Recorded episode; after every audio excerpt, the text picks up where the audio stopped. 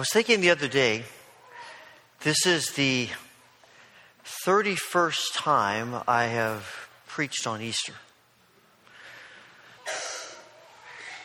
I keep coming back to the same passages over and over again.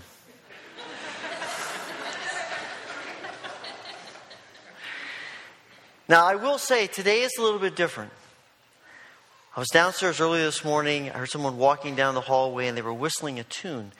And it took me a second to figure out what they were whistling. It sounded familiar, but it sounded out of place. And then it hit me what they were whistling was, I'm dreaming of a white Easter. I'm not kidding you. I'm trying to remember how many white Easters I've had, and I, this is one of the first. And I'm looking out the back windows and it is still snowing. When we come together on Easter, we're thinking about how Easter gives us hope for eternal life. I mean, it is, it is the big thing that is about this day is that because Jesus is risen, we have life eternal. When we die, that's not the end. And quite frankly, it is one of the most profoundly hopeful things any of us can ever imagine. If you have people which I would assume all of us do, in your life who have died, to know that that's not the end gives hope to keep on living. Gives hope in grief and pain and loss. And this day proclaims that when we die, for those who are surrendered to Christ, who trust in Christ, we live and we will live with him eternally. It is, it is an awesome promise. But the thing that I'm coming to discover is, for myself at least, I won't speak for you, but for myself, is that I'm learning more and more, I'm, I'm thinking more and more, not only about Easter's implications for someday but Easter's implications for this day. And that thought was forefront in my mind as I read once again and reread and read again this passage from John 20. When you look at this passage, it's amazing how much detail John gives us. In this very brief section, we know that it is not yet light. Mary goes to the tomb probably some other women with her, but John just mentions Mary. And when she gets there, the stone is not in front of the, of the tomb any longer. And it doesn't appear from John's description that the stone was just rolled away. It was, it was intended to be rolled in this the little groove, and it was intended to be rolled in and out because a tomb isn't just for one person. You know, you put this is for the family, and so you needed to get back in there again. So it could it, it was hard to roll the stone, but not impossible. But John's description seems to be that the stone, something happened, maybe something violent happened. The stone's no longer in the groove, it is now removed, set aside. And Mary get, is all realizes something has happened here. And she takes off and runs and tells Peter and John and John's description is so fascinating to me, and I haven't yet quite figured out exactly why he gives us some of these details, but he is in better shape than Peter. I've always pictured that. I don't know why. I've always thought John was in better shape than Peter, or at least more athletic. I don't know which it is, one of the two. But he gets there first. And John's writing, so he wants us to, I don't know, he wants to make sure we know he's in better shape than Peter. So he says, you know, I got there before he did. But he doesn't go in for some reason. We know that when Peter arrives, of course, you would expect nothing else from impetuous Peter. He gets there, well, I'm going in. And he ducks into the tomb, and then John follows him.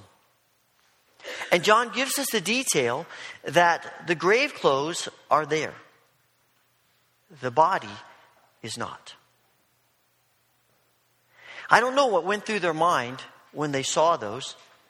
Maybe they, well, you know, Mary's response we find out later is that someone came and took Jesus' body out, robbed the grave, which was a problem in that culture.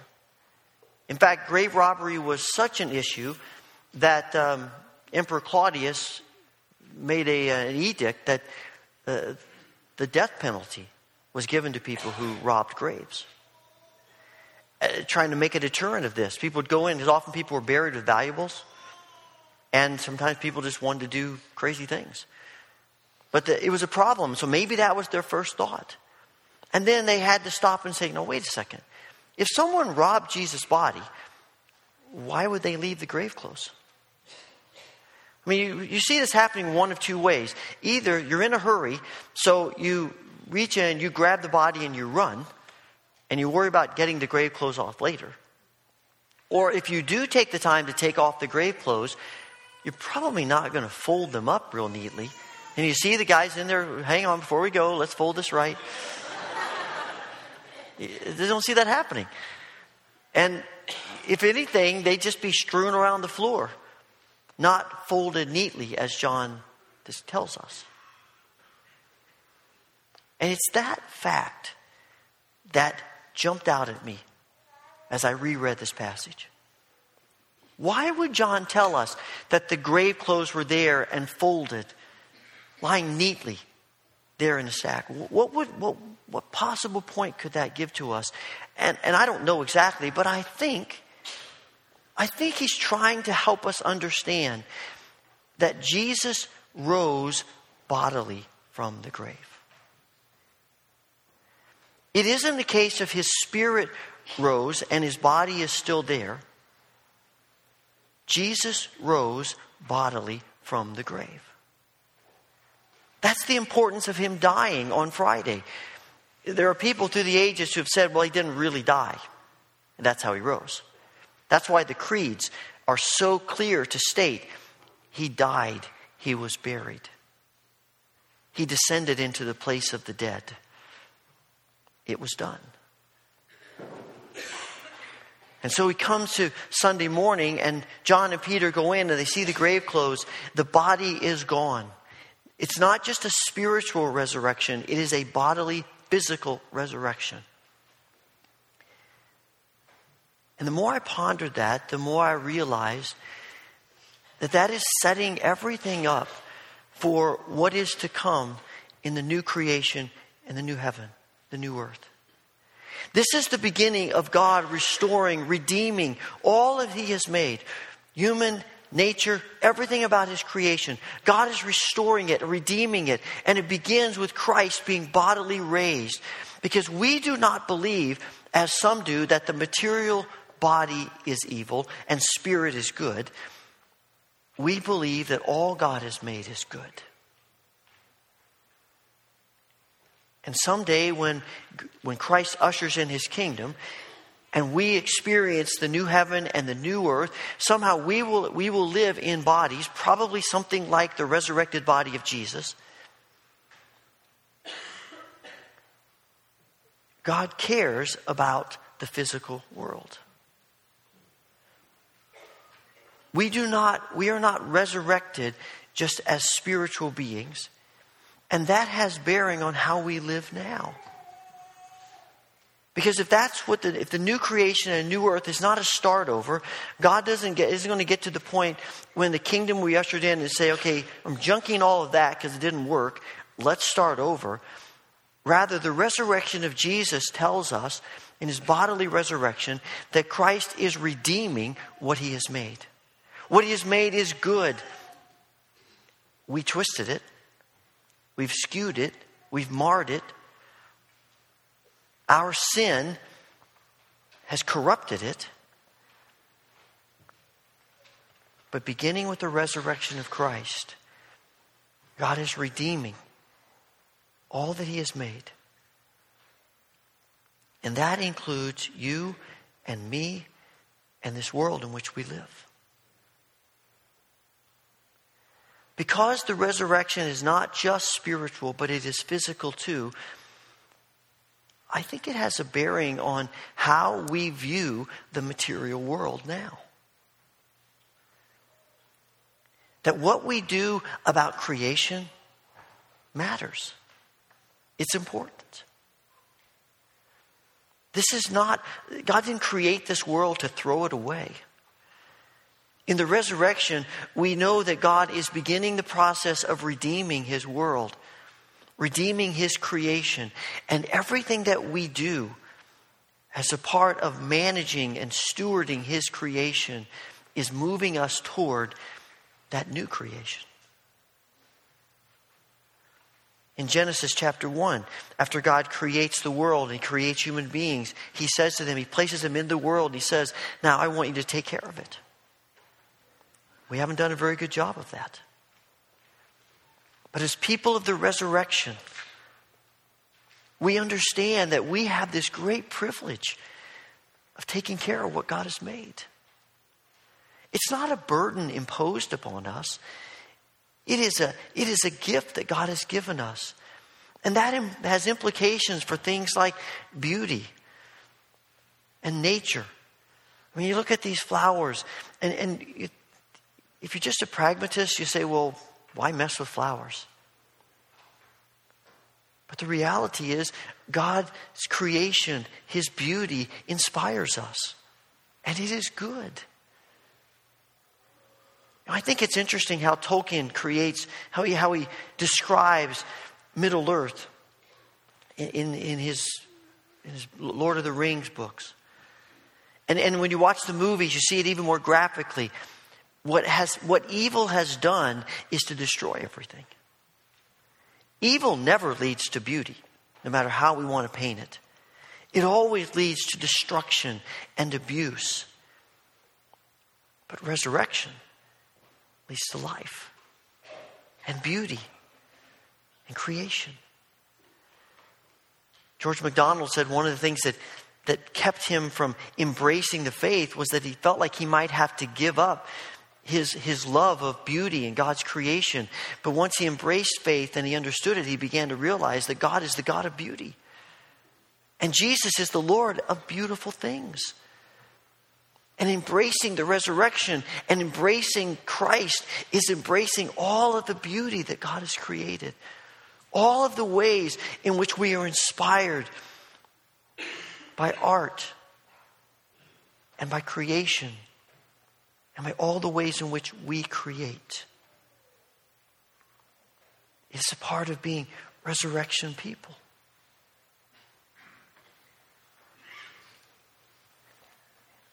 And as we think about being, uh, think about this day, and we think about Easter, and we think about celebrating the resurrection, it, it puts within us this new joy to care, to steward what God has made.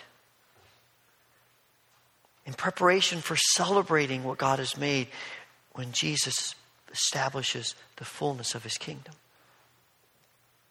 But that beauty is not just about the creation, it's about people as well. Because resurrection speaks not just to the creation of the world, it speaks to the way human beings interact with each other. And what really accomplishes good, what really accomplishes things in this world. It is the resurrection that, that gives us the impetus to care about things like justice to care about people who are in need, about people who are on the outsides of the power structures of the world. We know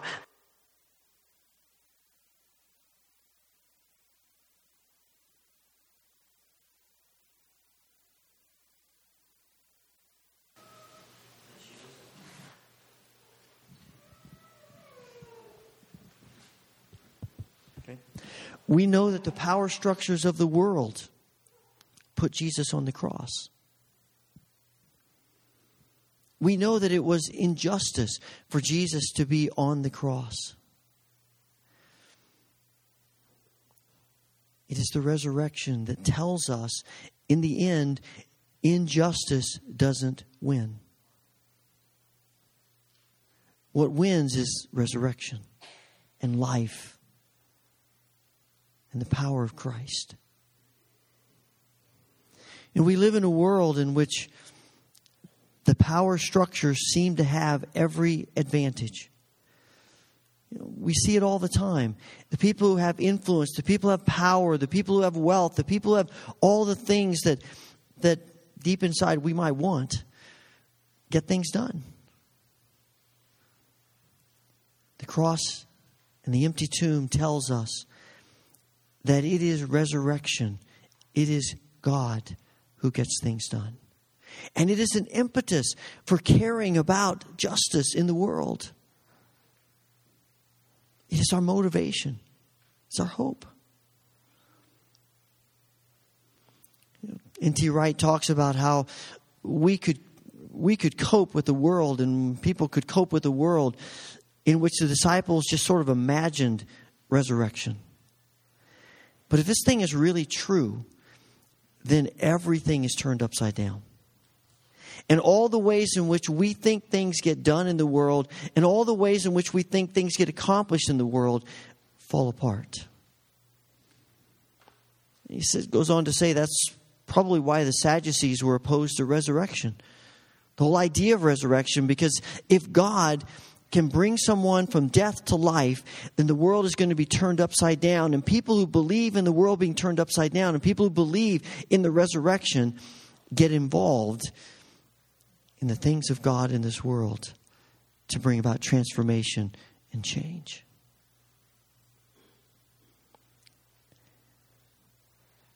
And this is what God is calling us to. This is the joy we have of seeing, being people who bring transformation in the world because we believe in resurrection. It's a great joy.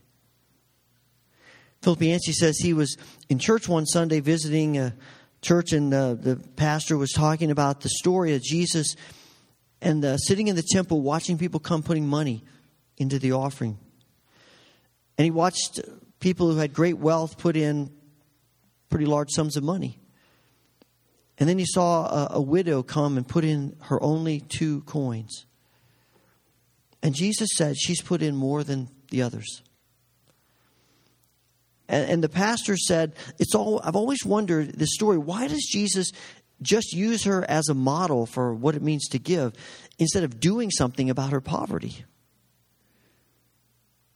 Why doesn't he should start a, a, program about poverty? He should start some kind of, of systematic way of eliminating it. And he doesn't. And she said, I've always wondered why. She said, I think maybe it's because God puts the task of justice in our hands. He gives us the joy of being agents for justice in this world. And Yancey says, I remembered in that moment hearing Gary Haugen, who who was the founder of International Justice Mission, say God's plan for justice in the world is us, his people. And there is no plan B. And people who believe in a resurrection believe in justice because we believe that there is more than what the eye sees. We believe that Jesus is Lord, not Caesar. And we believe that what we do makes a difference, even if we don't see it all the time. I mean, and it's not something new that is just God decided, well, when Jesus comes, we'll start thinking differently. This is exactly what the prophet Micah says in the passage we read earlier. What does the Lord require of you, O Israel? To act justly and to love mercy and to walk humbly with your God. It's always been the way of God's people. And now, as people of the resurrection, we have even more hope that what we do in this world makes a difference. There's a church in northern India that Mark Labberton talks about called the Rural Presbyterian Church. And they work primarily with the Dalit people, the untouchables. Now, despite the fact that the caste system is technically illegal in India, it is still a part of life there. And it is most devastating and most crushing to the people who are at the bottom of that culture, that society, the untouchables. And this church in this area primarily is reaching those people. And, and Labberton says there is, a, there is a law in India that says if you're born as an untouchable, you have to be given a derogatory name. So they give them names that mean things like dumb and stupid and ugly and ignorant. But when they come to faith, one of the first things they do is stand them all in front of the church and rename them. Beautiful, valuable, loved, worthy, precious. Why can they do that? Because in the risen Christ, we are no longer who people think we are. And the world is no longer what it appears to be. We have hope for something else, something that's trans- that makes transformation possible because Christ is risen. And all of the power structures of the world are defeated because Christ has risen. And at the heart of all of that Christ does is, the, is God's plan for addressing evil and sin, and that's love. When you look at the cross and the fact that it was the love of Christ that caused him to go to the cross, to willingly surrender himself to the cross. You have to look at that and you and you say with Paul as he talks to the first Corinthians that to most people that looks like foolishness. It's losing. And I don't think the disciples left the left on Friday and said, Boy, I can't wait till Sunday. Are they going to be surprised? The disciples walked away saying, It's over. This whole love experiment failed. It didn't work. Jesus is dead. And then Sunday morning, a whole new perspective comes to them. Love really does conquer evil. It's hard for us to get that into our minds because it's so ingrained in us that love is losing when it because it's vulnerable and it's risky. And we make attempts at it and we try our best, I think, often at it. But something in the back of our minds says, you need more than that. People are going to take advantage of you if you love, and it's true. You can you can lose a lot if you love and that's true. Honestly love is a huge risk. It means putting yourself out there. It means being willing to be rejected. And yet that is the way of Christ and the most awesome thing is that because Christ is risen we know love wins it is the answer to evil and sin because of Christ. And that means that relationships matter. It means that how we treat one another matters. It means that even when people don't treat us the way we want them to, how we respond to them matters.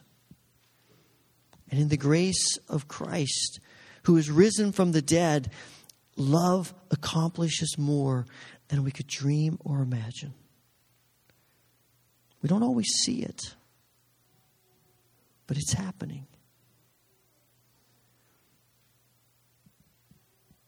Jesus says, John tells us that in chapter 13 that when the disciples were meeting with Jesus in the upper room just a few hours before he's arrested, John begins that section by saying, Jesus, knowing he had come from the Father and was going back to the Father, now showed his disciples the full extent of his love. And he humbled himself and took a basin of water and a towel and he washed their feet.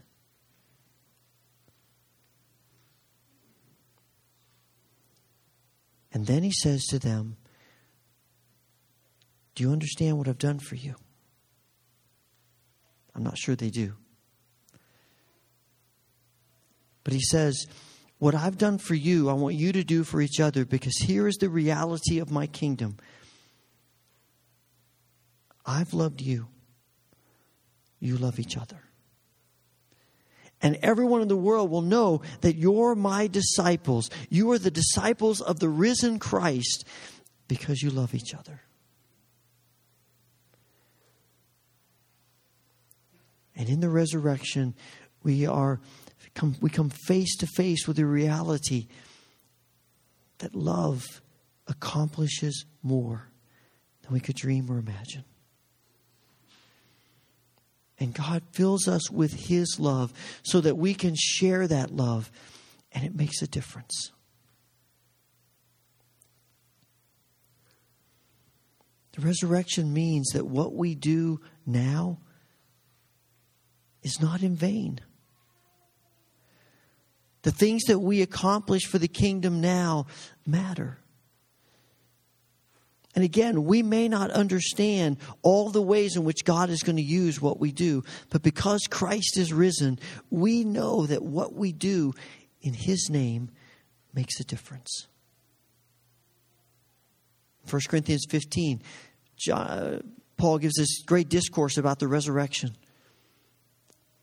When you get to the end of this, this great theological discussion, we would expect him to say, Now, prepare yourselves to, to go to heaven and to live eternally.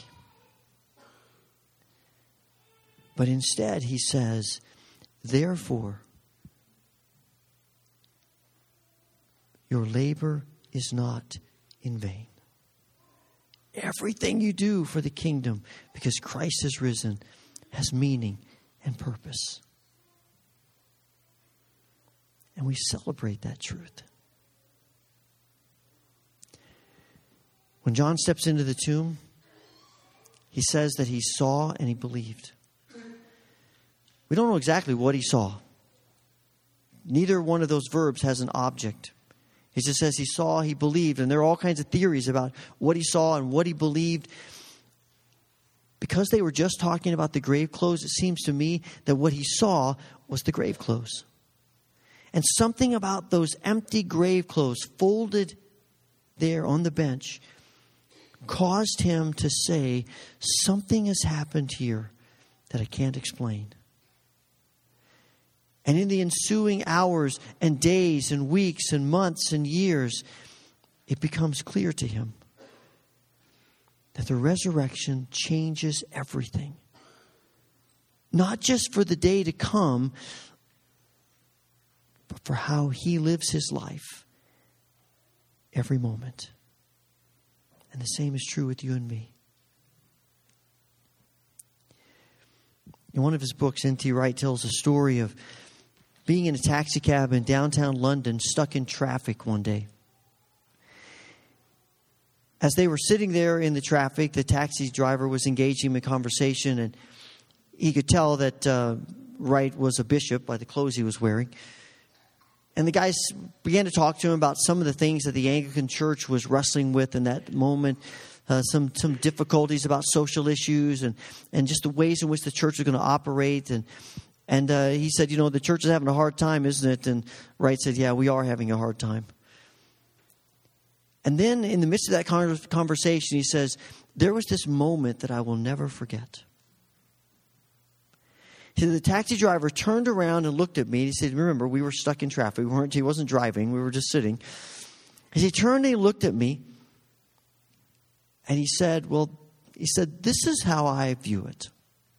This is what I always say. If God raised Jesus Christ from the dead, then everything else is basically rock and roll.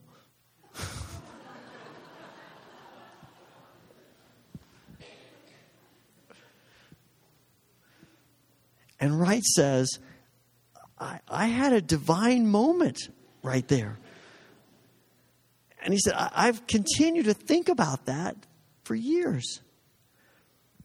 And it doesn't mean that because Christ has risen, nothing matters. What it means is because Christ has risen, everything matters. Everything's important. Everything we are and everything we do has meaning and purpose because Christ is risen. And God wants to use us as agents of His kingdom to share His grace and His love and His mercy. He wants to fill us with life and to be agents of life in this world of darkness and death and evil and sin.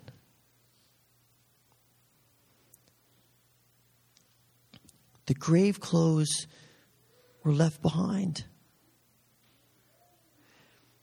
And my question for us is that being true, what are we going to do about it?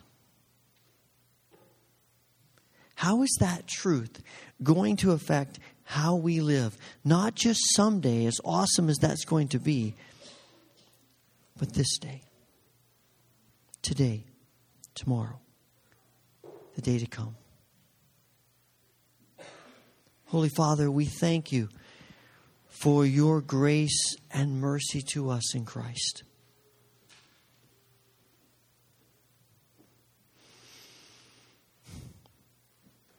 Lord, we pray that you will give us a fuller understanding of the resurrection.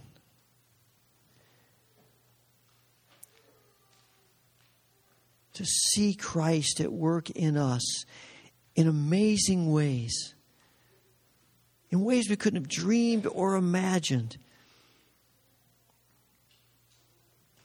And may the life of Christ so fill us now that we exude that life and that spirit of transformation, the spirit of love, grace in this world beyond our wildest dreams. We pray this through Jesus, our risen Lord. Amen.